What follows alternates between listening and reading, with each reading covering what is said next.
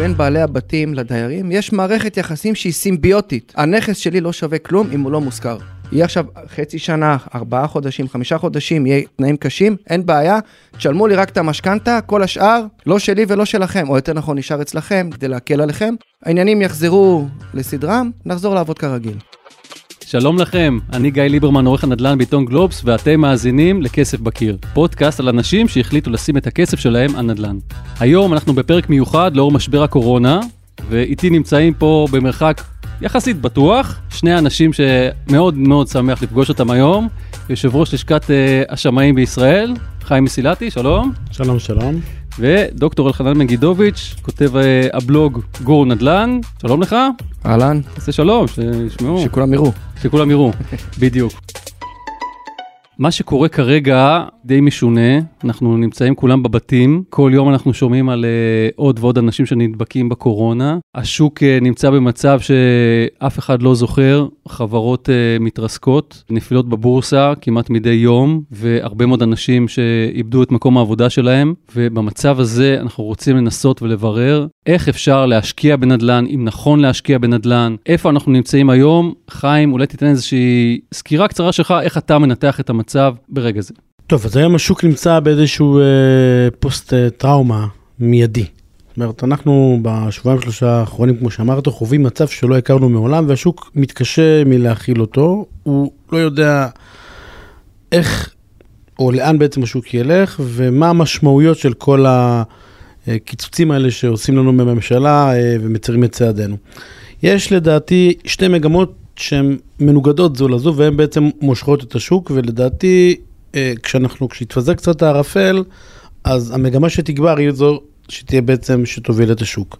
מצד אחד, יש לנו פה אה, קבלנים שההיצע שלהם ברור שיקטן בקרוב מאוד. לאט לאט אה, פחות פועלים מגיעים, פחות חומרי בנייה מגיעים, ואנחנו בעצם רואים פה, בטווח הלא רחוק, היצע דירות קטן. מצד שני, אנחנו רואים פה כל יום עוד ועוד אלפים שהולכים הביתה והולכים להשתכר 25, 30, 40 אחוז פחות ממה שהם היו רגילים. קשיי נזילות. קשיי נזילות, אני מדבר עוד על הרבה לפני קשיי נזילות, אני מדבר על, על השוטף ממש. זאת אומרת, אדם שהרוויח 10,000 שקל ויצא לחל"ת, ירוויח ממחר כבר 7,000 שקל, ואם זה זוג אז זה 14 במקום 20, אלה עוד המשכורות היחסית גבוהות. יש זוגות שהרוויחו ביחד 12, ממחר הרוויחו 7, ואם הם הורים לשניים שלושה ילדים, בקיצור המצב הולך להיות מאוד מאוד קשה. עכשיו, אם מדובר על שבועיים, שלושה, חודש, חודשיים, אז אולי זאת uh, מכה קלה בכנף. ואז בעצם מגמת היעדר ההיצע, קרי המגמה שמעלה מחירים, תגבר על המגמה של קשיי נזילות, הורדת מחירים, ואז אנחנו נראה את השוק אחרי המהמורה הקלה. ממשיך לדעתי אה, בעליות המחירים שלו. מחד. מאידך, אם אנחנו נראה את התופעה הזו של פיטורים של עוד ועוד ועוד אנשים מתרחבת, ועוד ועוד עשרות אלפים משתחררים למעגל המובטלים, החל"תים, עוד פעם, אני לא יודע מה תחליט הממשלה בעניין הזה, אז אנחנו נראה לדעתי את המגמה מתהפכת, לאנשים פשוט לא יהיה כוח, לשוק לא יהיה כוח להתרומם, ובלית ברירה הקבלנים ייאלצו להוריד את המחירים כדי לפגוש את הביקוש היחסית נמוך, עם 30% כוח קנייה פחות, וזה לדעתי בעצם, בוא נקרא, בוא נגיד ככה, הזמן שבו ימצאו את הפתרון וזה ייעצר הוא קריטי. חודש, חודשיים, ממשיכים למעלה. מעבר הבנתי. לזה, מגמה מתהפכת. אלחנן, מילה שלך, אני רוצה רק להזכיר ש... ש... או יותר נכון, לשאול אם גם אתה מנתח את זה ככה, לי נראה שהשוק ממש נעצר, נכנס לפריזר. אנשים על הגדר לגמרי. מזכיר לי קצת את 2008, אה, את המשבר הסאב פריים. אז תראה, אני אחזק את אה, דבריו של חיים, אבל אנחנו כן, אנחנו נמצאים במשבר שלפי דעתי 2008, הוא, לפחות איך שאני רואה את זה ככה, אם הוא ימשיך, הוא יתגמד. זאת אומרת, לא היינו בחיים במשבר שיש לנו פתאום 500, 600 אלף מובטלים. לא, זה, אתה יודע, זה לא בחצי שנה, זה בום, בשבועיים. זה מכה, אז בהחלט תהיה ירידה בהכנסות. מצד שני, אני מסתכל על זה במיקרוקוסמוס שלי, נכון לעכשיו כמשקיע, ואני מסתכל על שתי דברים. צד אחד זה איך אנחנו נכנסים למשבר. כמשקיע, אני תמיד אומר, אה, איך שאתה נכנס למשבר, רוב האנשים מתמקדים באיך לצאת מהמשבר, אני אומר, אנשים צריכים להתארגן לאיך להיכנס למשבר. זאת אומרת, אם אנשים היו עובדים בעשור האחרון או ב-12 שנים האחרונות, מ-2008, ולאט לאט דואגים לעצמם, אני עוד פעם מחזק, אני מדבר מפוזיציה של משקיע, שיהיה ברור למאזינים. אם אנשים היו נוקטים פעולות קטנות כל פעם ודואגים, לא חיים מהיום להיום, לא חיים ממשכורת למשכורת, דואגים לשים קצת כסף בצד, דואגים אולי להשקיע באיזה נכס קטן, לדאוג לאיזה קופה למה שנקרא for a rainy day, ליום גשום, היום המצב שלהם קצת היה אחר. אבל אנחנו רואים שהיום יש הרבה שכירים, הרבה עצמאים, שפתאום בבת אחת תזרים המזומנים שלהם נתקע. זהו, אין להם עכשיו איך לעבור. אז אין לנו פה בעיה שאם המשבר הזה באמת יימשך חודש, חודשיים, שלושה, ארבע, אני לא רואה איך אנשים מצליחים להתקיים, כי בסוף גם אה, ביטוח לאומי ודמי אבטלה, צריך לחשוב מאיפה הם יגיעו. אז אני רוצה לשאול אותך פה בנקודה הזאת, תמיד אומרים, וכתוב בספרים, ללכת נגד הזרם. זה כאילו עצת הזהב. בנקודת הזמן הזאת, יש מה ללכת נגד הזרם, בהחלט, אלחנן? בהחלט. אני יכול להגיד לך שמהשבועיים האחרונים, ואנחנו רק בהתחלה, זאת כל פעם, כל יום המגבלות רק מחמירות, המון המון עסקאות, אני שומע מתווכים, המון עסקאות נפלו להם, ולמה הם נפלו להם? מה עשו אנשים? החזיקו כסף בבורסה, הלכו לחפש נכס להשקעה, ואתה יודע, אנחנו טיפוסים אנושיים, אנחנו קצת גרידים, כל עוד הבורסה טיפ-טיפה עולה, אנחנו לא משחררים את הכסף. ואז בא להם במכה, הבורסה נחתכה, אנשים שהתחייבו לעסקאות, פתאום אין להם את ההון העצמי, כי ההון העצמי היה בבורסה, הוא נחתך, ואז הרבה עסקאות נפלו. אז אני רואה בטווח הקרוב, לפחות כמשקיע, שאנחנו נמצאים בסוג של בלבול, סוג של ערפל מלחמה. אנשים קצת מדחיקים, קצת לא מבינים מה קורה, יהיה תקופת המתנה. בטווח הקרוב, כל העסקאות שנפלו, צריך להיזכר, יש גם הרבה מוכרים שמלפני חודשיים, שלושה, פרסמו את הדירות שלהם ביד שתיים כי הם רצו למכור. חלקם גם היו צריכים למכור. אז אלה שיכולים לנשוך שפתיים, אולי יגידו אני ממתין. אבל מי שחייב למכור, עכשיו הוא יהיה כבר יותר גמיש. הכוח יתחיל לעבור לאט לאט לקונים, מה שנקרא מזומן הוא המלך. הבנתי. וזה התקופה. חיים, אני רוצה לשאול אותך, אנחנו מפרסמים היום, תכף בטח תראו באתר שלנו ובעיתון בערב, נתון מאוד מעניין, אם הזכרת את יד 2, זה נתונים של יד 2, אה, שהגיעו אלינו, אה, ומראים על מגמה מאוד מעניינת. הם השוו בין התקופה הזאת לתקופה של אה, השנה שעברה, חודשים פברואר ומרץ, והם ראו משהו מאוד מעניין, שאם בחודשים ב-2019, משהו כמו חמישה, שישה אחוזים ממי שפרסם הודעות התפשרו במחיר, קרי, תמחרו למטה, שינו את המחיר כלפי מטה, עכשיו אנחנו כבר מדברים על משהו כמו 30 אחוז מהאנשים. זה אומר שיש הרבה יותר אנשים שמוכנים להתפשר. האם זה אומר שאנחנו גם נראה ירידות מחירים בטווח הקצר? בטווח הקצר פחות. אולי יש כאלה שמוכנים להתפשר, אבל אנחנו רק נזכור שמחיר הביקוש לא תמיד משקף את מחיר העסקה. זאת אומרת, מלכתחילה, כשאתה מבקש מחיר, אז הוא גם מגלם איזשהו טווח של 5, 7, 8 אחוזים למשא ומתן. בוא נאמר שעכשיו הוא ירד ל-7-8 אחוזים ספייר שהוא שמר, קצת יותר מהר מה שהוא עושה מלכתחילה. אה, מה שכן, מה שלדעתי כן יקרה זה שאותם משקיעים, כמו אלחנן וחבריו, אה, מעלים הילוך. והם אה, כנראה מתחילים להבין שזאת לא תופעה של שבוע-שבועיים וזהו, אלא הם מבינים שהמשק מתחיל להיכנס פה באמת למצוקה, וסביר להניח שתהיינה פה הזדמנויות, ואני חושב שמשקיע חכם, שיבדוק טוב טוב את טיב הנכס שהוא קונה, יכול בהחלט לתת פה הזדמנויות של אנשים שיהיו לחוצים הרבה מעבר ל-5-6% של המשא ומתן, אלא הבנק לא ישחרר אשראי, אני מניח שבאיזשהו מקום הבנקים, הקרנות, אותם אפילו גופים מוסדיים שהממשלה העמידה לטובת כך, באיזשהו שלב יעצרו את האשראי, ואז אנשים שיש להם נכסים יאלצו לממש אותם. אז אותם אנשים יאלצו לממש אותם נכסים בפחות מאותם 6-7 אחוז משא ומתן, ואז באמת משקיע סבלני וחכם, שידע לברור נכסים, לדעתי יוכל לתת הזדמנויות הרבה יותר ממה שהוא איתר באפריל-מאי אשתקד. אני רוצה לשאול אותך, הולך לחזור אליך לשאול אותך איזשהו סצנריו שככה רץ לפחות אצלי בראש. אולי בכלל הסיפור יכול להיות הפוך. יש עכשיו הרבה אנשים שנמנעים מלהיכנס לבורסה, או יותר נכון, מוציאים משם בבהלה את הכסף שלהם, ואומרים, איפה אני יכול לשים אותו? נדל"ן, אני הולך לנדל"ן, ופתאום יש לנו גאות של אנשים שבאים לנדל"ן, והביקוש גדל, וזה אולי יכול גם להרים את המחיר בהפוך על הפוך.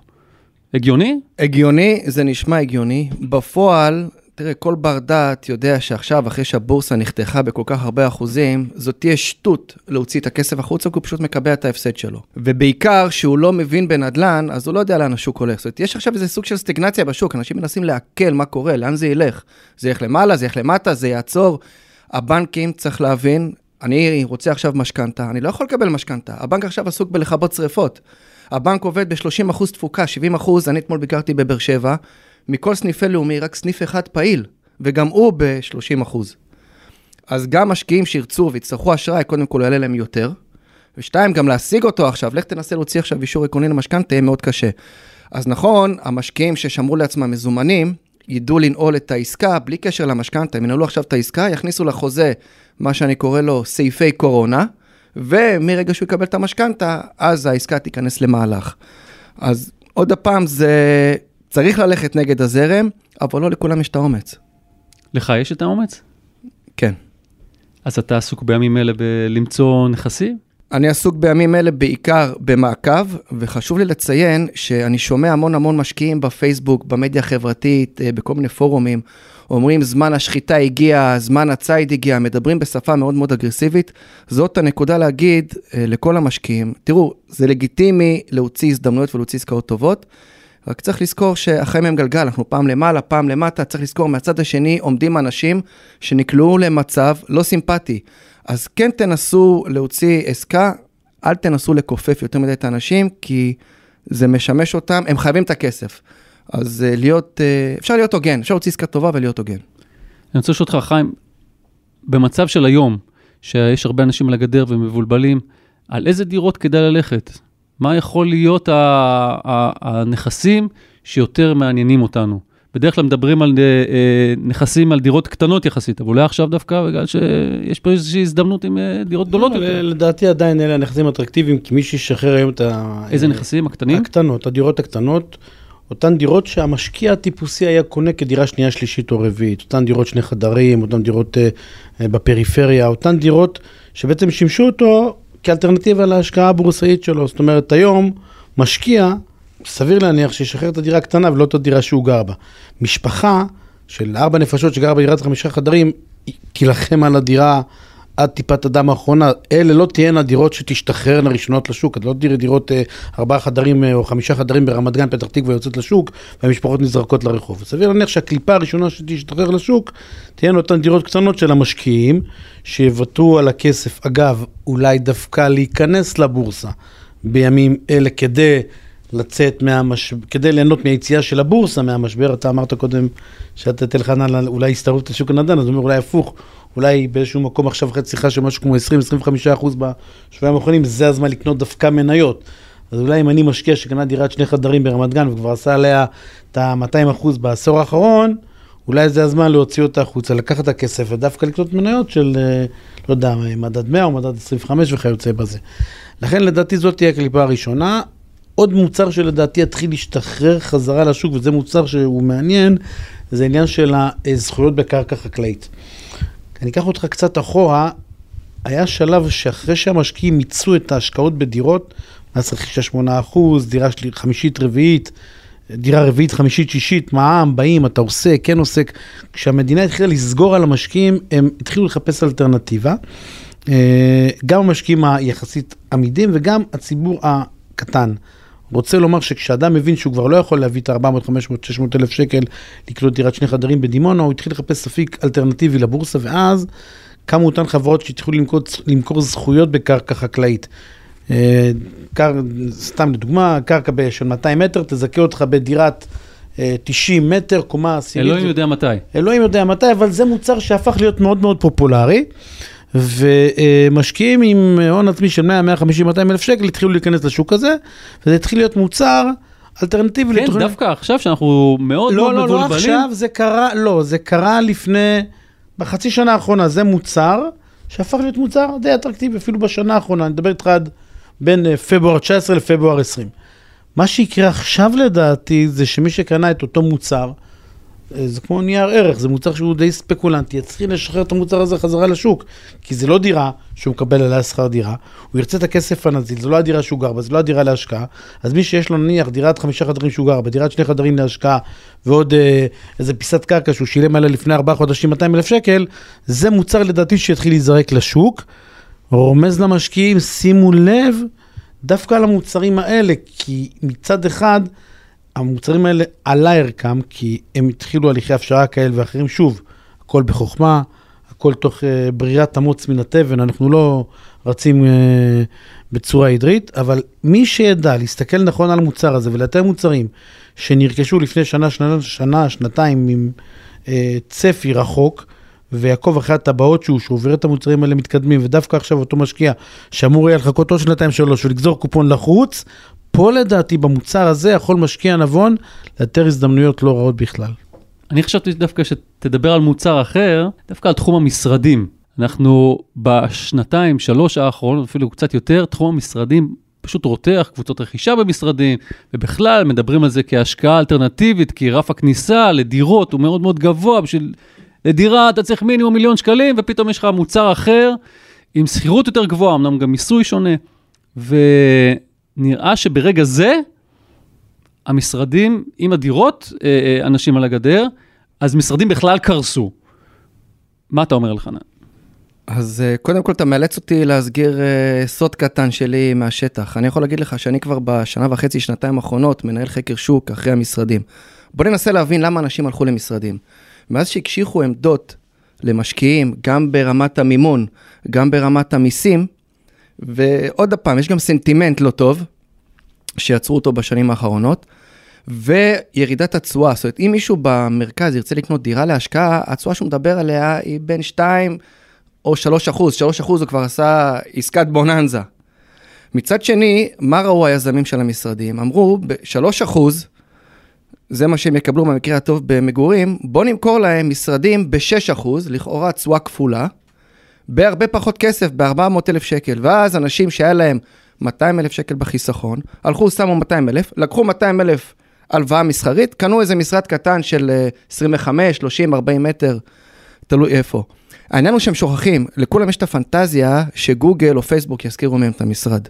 בדרך כלל במשרדים קטנים זה כל מיני עבודות של צווארון כחול לבן שמתחילים רק בתחילת הקריירה. איזה עורך דין שמתחיל, רואה חשבון שמתחיל. אנחנו לפני אולי כניסה למיתון, אולי המשבר אפילו קצת uh, מזרז אותו עכשיו, הרבה אנשים מהסוג הזה שאמורים להיות השוכרים, כבר לא יזכרו, יחזרו לעבוד אולי מהבית, יחזרו אולי לעבוד מחללים. הנה, תראו מה קורה עכשיו, אנחנו עובדים מהבית. כולנו עובדים מהבית, והדיבור עכשיו בכלל הוא על זה שגם כשנצא מהמשבר, שאני מקווה שיקרה מהר, אז אנשים טעמו את טעם עבודה מהבית. יעבדו מהבית. אז אני רק אסיים, אז אני רק אסיים, נכון, זה משנה את כל הפלטפורמת חשיבה שלנו, את הפלטפורמת ביצוע. אני רק אסיים בנוגע למשרדים, הרבה אנשים שישארו עכשיו עם משרדים ריקים, הם צריכים לשלם הלוואה מסחרית, הם צריכים לשלם ארנונות מאוד מאוד גבוהות, כי את העירייה זה כרגע לא מעניין כל כך, אלא אם כן יוציאו צווים חדשים לאור, ה, לאור המצב. ואז נראה זריקה של המשרדים האלה, זריקה של הסחורה הזאת החוצה, באמת ירדו המחירים, ומשקיעים שהתכוננו בחודשים או בשנה האחרונה, ידעו לקנות גם את המוצר הזה. חיים, אתה אומר משרדים? Uh, משרדים מוצר בעייתי, כי uh, אני גם לפני משבר הקורונה לא הבנתי את מי שקונה משרד להשקעה. מי שקונה משרד לשימוש עצמי, ברור, משרד להשקעה, אף פעם לא ראיתי במשרדים uh, סוג של אלטרנטיבה השקעתית ראויה. עודף היצע, מאות אלפי מטרים, במיוחד בגוש דן. אולי במקומות שמתחילים, יש איזושהי תופעה, כמו נגיד בנתניה או באשדוד, אנשים התחילו להפנים שאפשר גם לעבוד במשרד יוקרתי קרוב לבית. אשדודי לא חייב להגיע לעזריאלי כדי להתגאות במשרד היוקרתי שלו, הוא יכול, אם יקימו באשדוד משרד, מרכז משרדי מפואר ומכובד, הוא יכול גם לשכור או לקנות משרד אה, חמש דקות נסיעה מהבית. אז יש כמה ערים שהשכילו להבין את זה, רחובות, אשדוד, נתניה, הם התחילו להקים מתחמי, גם פתח תקווה, התחילו להקים משרד, מתחמי משרדים יפים, כאלה שיאפשרו לאותם בעלי... אה, נקרא לזה מעמד uh, סוציו-אקונומי, uh, עדיין להרגיש טוב עם העובדה שיש לו משרד באשדוד מבלי uh, לומר את זה בלחש. Uh, מעבר למשרדים של שימוש עצמי, לא הבנתי אף פעם למה אדם צריך עם כסף להשקיע במשרד, כשהתשואה שדיברת עליה היא לא כפולה. המעבר מ-3% למגורים ל-6% במשרדים היא לא באמת כפולה, מכיוון שהמס, על הנייר. לא, המס, נכון. בתשואה משכר דירה למגורים אתה משלם 10%, במשרדים אתה משלם קרוב ל-40-50%, נכון. לכן בסופו של יום, בנטו נשאר לך כמעט אותו דבר, כשהסיכון במשרדים הוא הרבה יותר גבוה, כי כשמשרד ריק, יש לך ניהול לשלם וארנונה לשלם, וכשדירה ריקה, אז אתה יכול להצהיר חצי שנה נכס לא, לא בשימוש, ויש לך גרייס ליהנות מ... משכר דירה. זה לכן... בדיוק זורק אותנו לקהל שקנה את המשרדים האלה. הקהל שקנה את המשרדים האלה, זה קהל של משקיעים לא מיומנים. הם ראו שהם משווקים להם משרדים ב-6%, והם קפצו על זה כמוצאי שלל רב, כי הם השוו את זה לדיור. אבל נדל"ן עסקי ונדל"ן למגורים זה שתי אפיזודות שונות, והרבה אנשים יקבלו לא מכה קטנה בכנף, אלא פשוט שני הכנפיים יקוצצו להם. הבנתי. אני רוצה אה, ללכת לבעיה אחרת שמת, ממש קופצת מול העיניים בימים האחרונים, אנחנו בעצמנו מנסים להבין איך אולי אה, אה, לסייע לאנשים בעצות בעניין הזה. וזה המרווח היום שבין הסוחרים למשכירים, אני לא יודע אם שמת לב, לפני שבועיים חברת פוקס פשוט באופן חד צדדי הודיעו, אנחנו מפסיקים לשלם דמי שכירות בכל הקניונים. אה, כמובן יש להם עוצמה אדירה, הם מפעילים, אה, לא, לא יודע כמה מאות, אלפים של חנויות, זה לא רק פוקס, יש להם גם אה, עוד הרבה חנויות אחרות.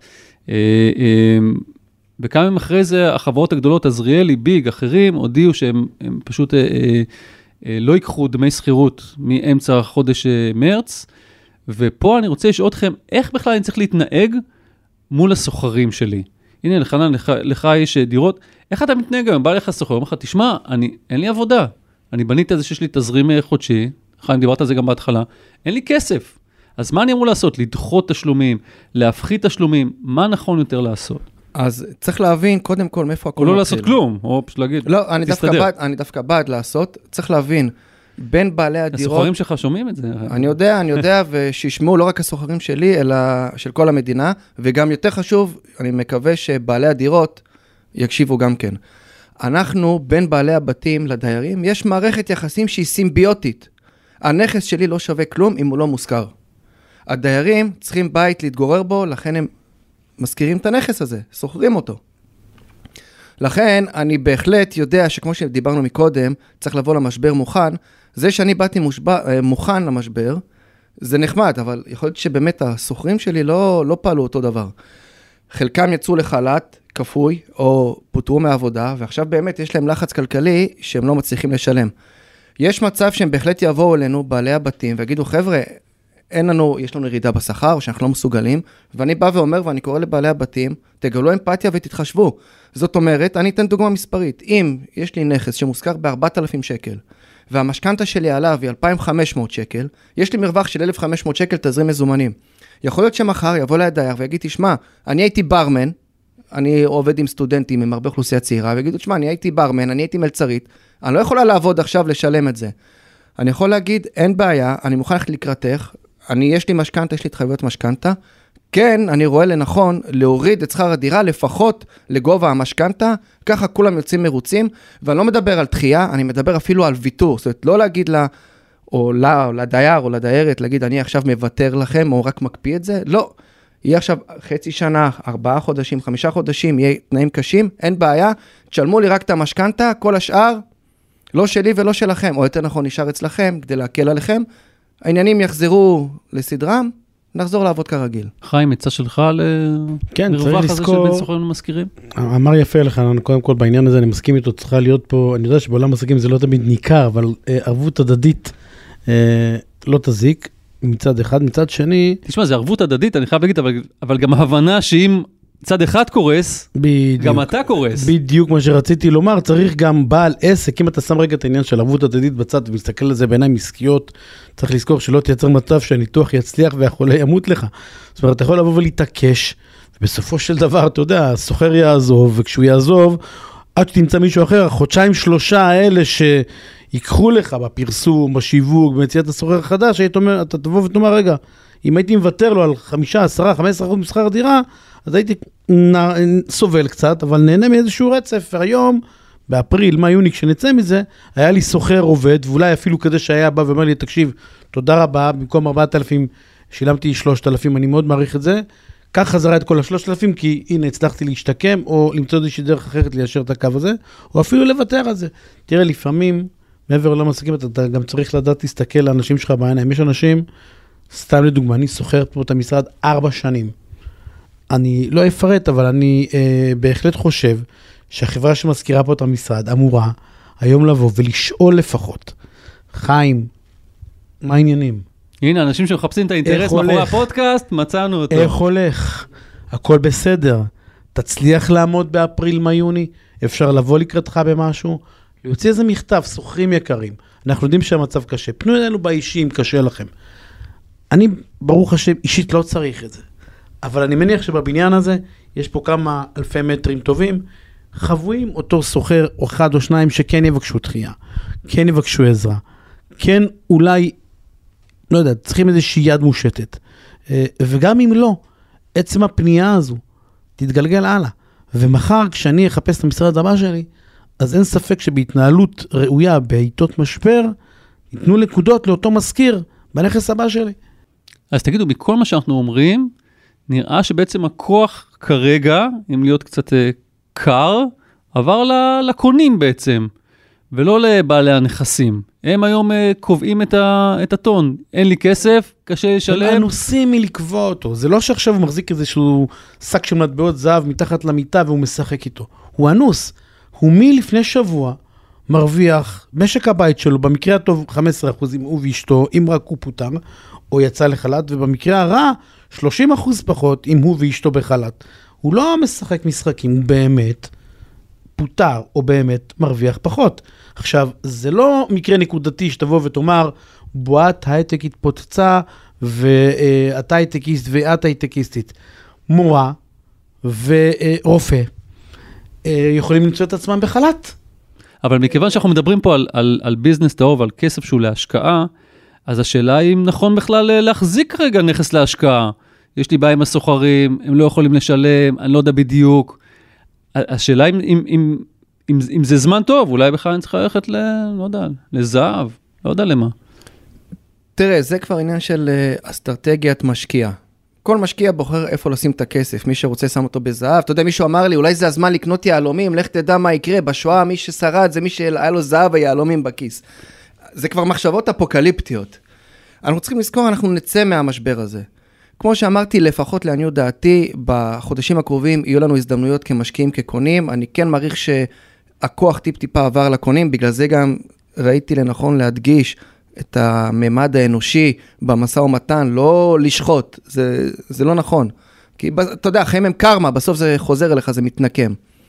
אבל כן, הכוח עבר לקונים, אה, צריך להשכיל לנצל את זה ברגישות, וכמו כל דבר, מי שמתנהל נכון ומי שישרוד, יש כאלה שלא ישרדו, מה לעשות? גם משקיעים.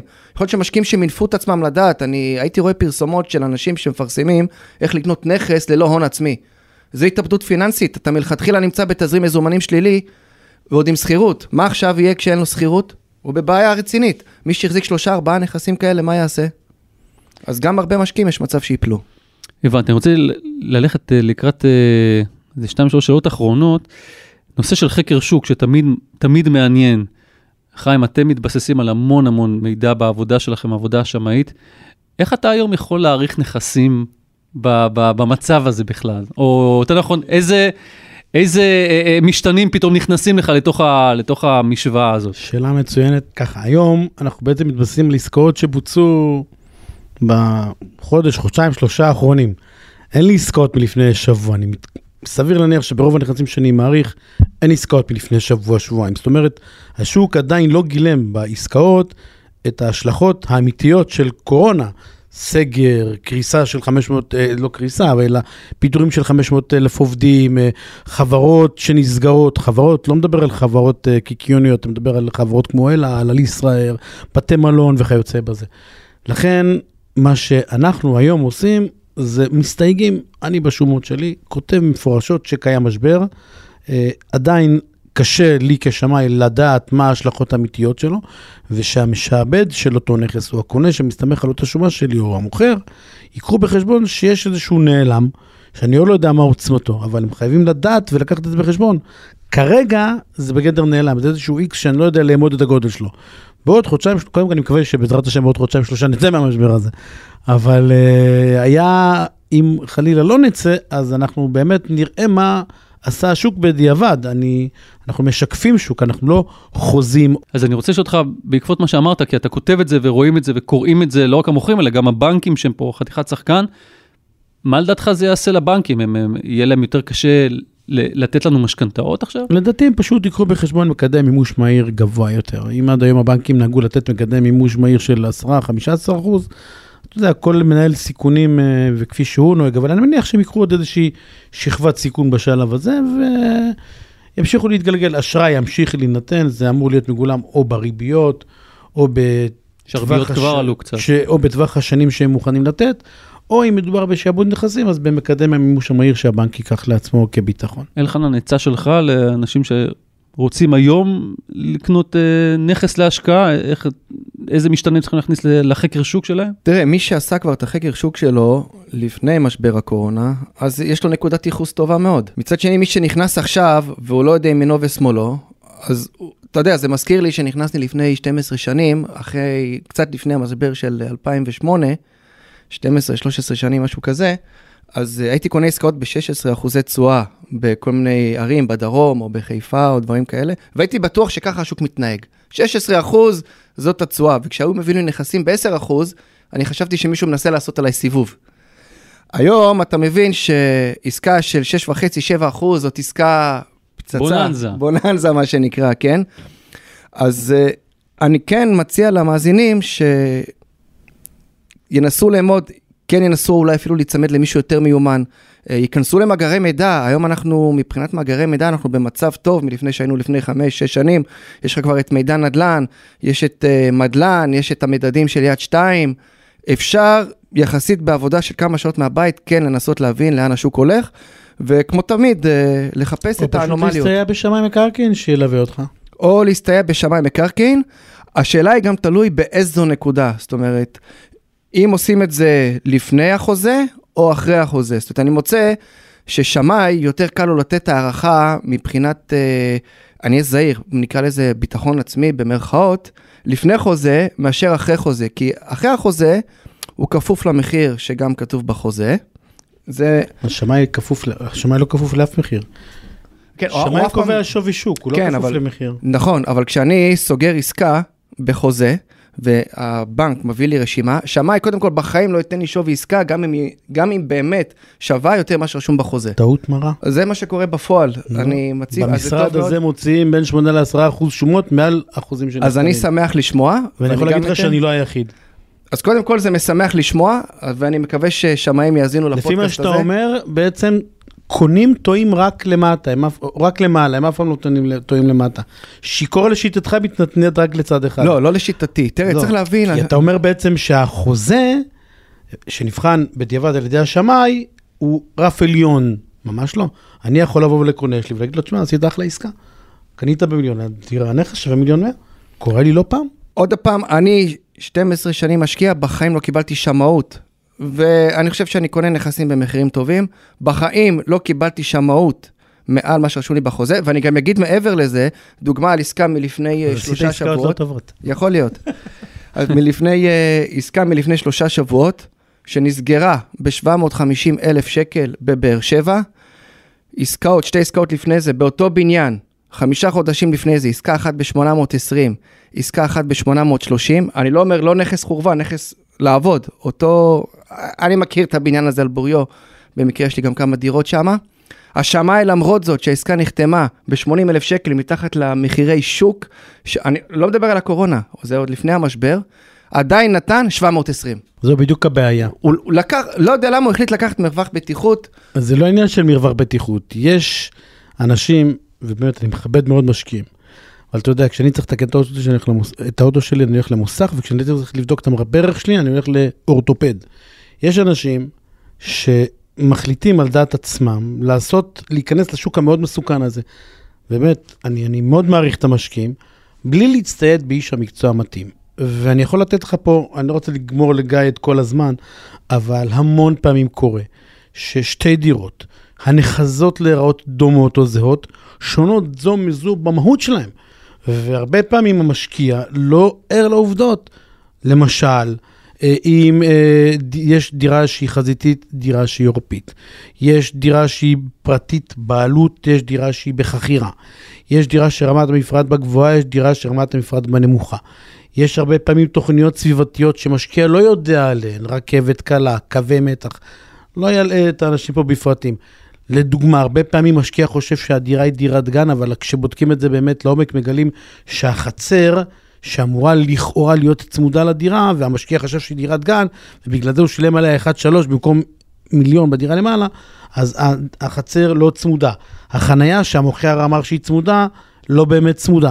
וכהנה וכהנה וכהנה, הרבה אה, משקיעים נוטים לחשוב, בתמימות יש לומר שעורך הדין שעושה בעבורם את העסקה, יבדוק גם את כל הדברים האלה שציינתי.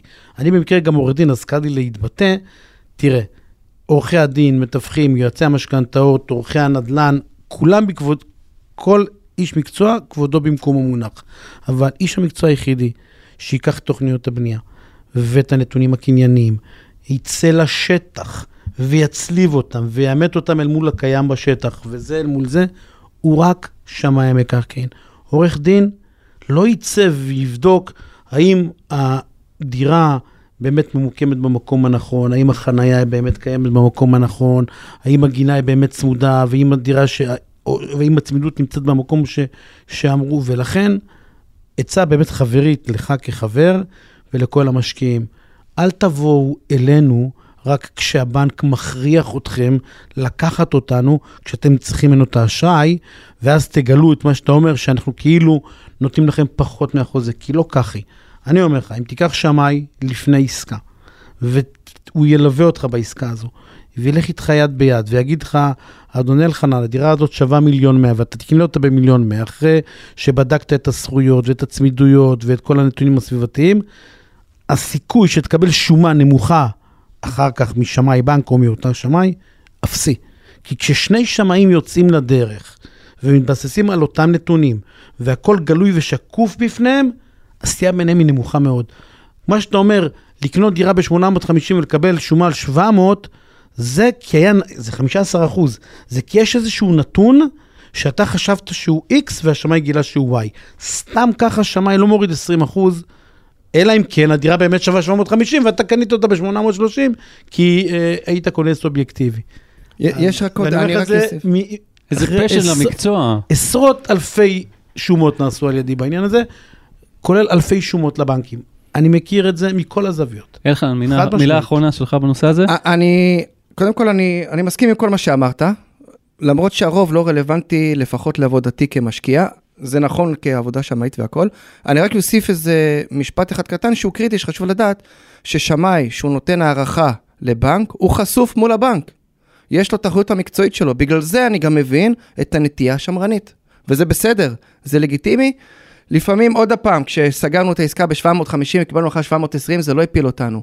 סתם כסקרנות אינטלקטואלית, מה הבעיה לתת? כי, אתה יודע, כששמאי, אה, שמאי, סליחה, כשמתווך כמוני מסתובב, ואני מכיר בשכונות שלי דירה, לא, לא רק ברמות הבניין, ברמת הדירה ואיפה היא נמצאת, ושמאי פעם מעריך את הבניין הזה, פעם את הבניין ההוא, ופעם הוא בכלל בשדרות מעריך משהו אחר, אז זה בסדר, כל השיקולים המקצועיים והכל, אבל כן צריך לזכור את העניין שהם לפעמים קצת חשופים למשכנתאות, ואת זה אני דווקא נותן, וזה לגיטימי, אני רק נותן את זה כטיפ למשקיעים, שכשאתם סוגרים עסקה, גם אם עשיתם את החקר שוק שלכם כמו שצריך, והעסקה עדיין נעשתה פחות מהמחיר שאתם חושבים כי הבאתם עסקה טובה, תביאו בחשבון שאתם יכולים גם להערכה קצת יותר נמוכה, ותהיו גם ערוכים לא, לזה כספית, מצ... וזה לא, בסדר. ת, למה?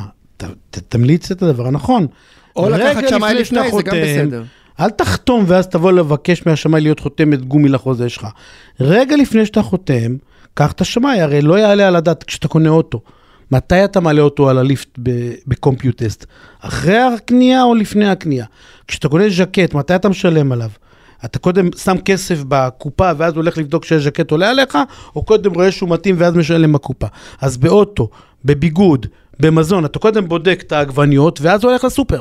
רק בדירה של שני מיליון שקל שמשעבדת אותך ואת אשתך ל-30 שנה, אתה קודם חותם על חוזה שני מיליון שקל, ורק אחר כך בא לשמיים לוודא שהחצר באמת צמודה, שהחניה באמת שייכת לך, ושהזכויות באמת בכלל שייכות למוכר. לא פעם ולא פעמיים, לך כמשקיע אולי זה יישמע מוזר, לא פעם ולא פעמיים אנחנו רואים זוגות שחתמו חוזה על דירה שהם היו בה פיזית, אבל החתימה היא על דירה, על דירה אחרת לגמרי. למשקיע יש שתי דירות באותו בניין, למשקיע יש שתי דירות באותו בניין, או למוכר, הוא מראה אחת, אני לא רוצה להגיד אני אגיד לך למה זה קרה. זה, זה ברור. כי הוא לא הסתכל בתסריט. נכון. הוא לא הסתכל בתסריט. נכון. מי ידליק לו את תשאל את הנורה? גיא למה הוא אומר את זה, תשאל את גיא למה הוא אומר את זה. הייתי בשיעור של חנן. רגע, אני רוצה לעצור פה כי מי אנחנו... ידליק לו? מי ידליק לו את אתה יודע, הנורה? זה- זה אחת מי? הדוגמאות- זה מי? אחת הדוגמאות עורך הדין שאני לא. היה שם בנכס להגיד לו, זו הדירה הצפונית ולא המערבית. זו אחת הדוגמאות שאני נותן למשקיעים שאני מכשיר אותם, איך להימנע מעוקצים, כי זו אבל דוגמה... המשקיע לא יודע לקרוא את התסריט. כשאני אומר משקיעים, אני מדבר על משקיעים כמוני. אני לא מדבר על משקיע שהחליט עכשיו להוציא את החסכונות שלו ולקנות את הדירת ההשקעה הראשונה שלו. לרוב הם באמת אלה שחוטפים בראש, לכן כמובן חקר אני שוק חייב הוא דבר לשמוע, מאוד לשאול מאוד עוד שאלה חשוב. ברשותך. אותו משקיע כשרוצה לקנות אוטו, מרצדס ב-500 אלף שקל, הוא לא הולך לקומפיוטסט, הוא מרים את המכסה מנוע, מסתכל, עושה סיבוב, או שהוא אומר, רגע, רגע, רגע, 500 אלף שקל, הרבה כסף, שנייה, הולך למכון. מה עושה אותו משקיע? אותו משקיע שרוצה לקנות ז'קט בקסטרו באלף שקל, מה עושה קודם? בא לקופה, אומר, קחי את האלף שקל, עכשיו בוא נחפש ז'קט שמתאים לי, או הולך לבדוק קודם, אלף שקל, אלף שקל.